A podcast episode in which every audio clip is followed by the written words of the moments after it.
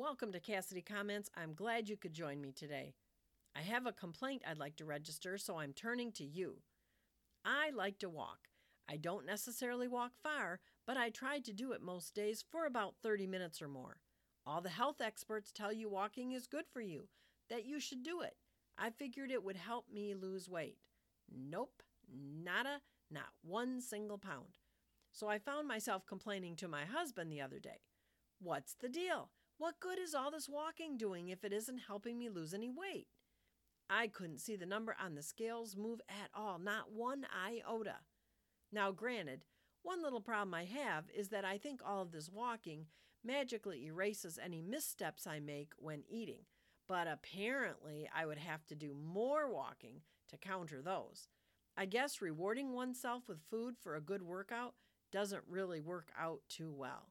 Anyway, my husband affirmed how good the walking is for me, and that was just the thing I needed to keep me committed. So here's the deal sometimes, if we do good things for ourselves or others and we can't see the results, that doesn't mean we shouldn't stop doing them. Our saints understood this big time. St. Teresa of Lisieux, the little flower, did seemingly insignificant little acts all the time, actually hoping they would go unnoticed. Somehow they didn't, and they were so plentiful that they helped her become a saint. I had a spiritual director tell me one time that if we want to know if we're doing something for the right reason, we shouldn't tell anyone about it. It is really an exercise in trying to minimize the pride that comes with doing good. I was surprised to find how challenging that was. What is it that you do where the results can't be seen?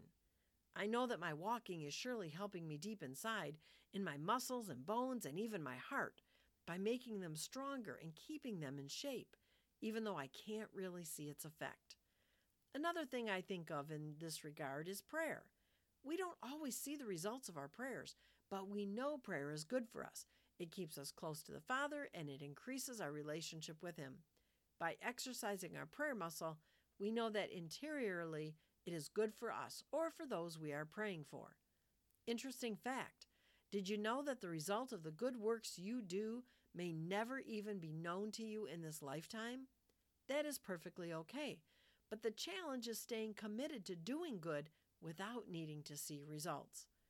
I am pretty sure that our saints did not stay faithful because they always saw immediate results, but rather their faithfulness came from their confidence in God God would bless their work and will ours when it is done with love and humility. Our saints, knowing they were responding to a call and striving to do the will of the Father, simply could not withdraw from the work God gave them to do, no matter how unreasonable or small it looked in the eyes of the world. I would suggest you find what it is that you are being called to do and try your best to do it. Don't let the apparent littleness of it stop you. Don't let the naysayers discourage you. Don't let that little voice in your head convince you it is not worth doing. Don't weigh its value against how big a wave it makes today. Because the truth is, even though it may go unnoticed in this world, it is not going unnoticed by God. And in the end, He is the one who truly knows our hearts and will surely bless our faithfulness. I'm Janet Cassidy. Thanks for listening. I hope you have a blessed day in God's Word.